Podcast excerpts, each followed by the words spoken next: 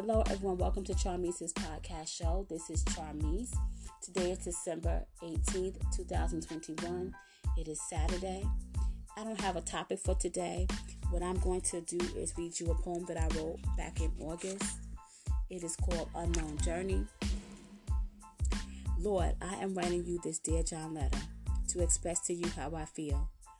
I heard the words that you spoke to me, but they seem so unreal. Once in front of me and what you spoke are two completely different things. I'm trying to answer your call, but I'm not hearing. I know that you want me to come forth and walk in the new. I'm trying to obey, but I'm questioning if I should trust you. I know this sounds crazy because it's easy to say trust in the Lord, but I've been down for so long, I can't even draw my sword. Deep down on the inside, I really want to change. I'm following your voice as my whole life is being rearranged. Nothing makes sense, and I feel like I'm going nowhere fast as I call on you and endure the next task. Lord, when are my prayers going to be answered? Why does it seem like everyone else is getting blessed? Am I passing or failing these tests? Lord, please don't forget about me.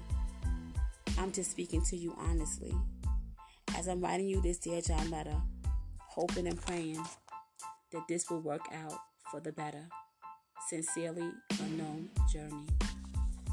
I hope this poem has encouraged someone today. Please share this podcast. I hope you have a blessed, joyous rest of your day.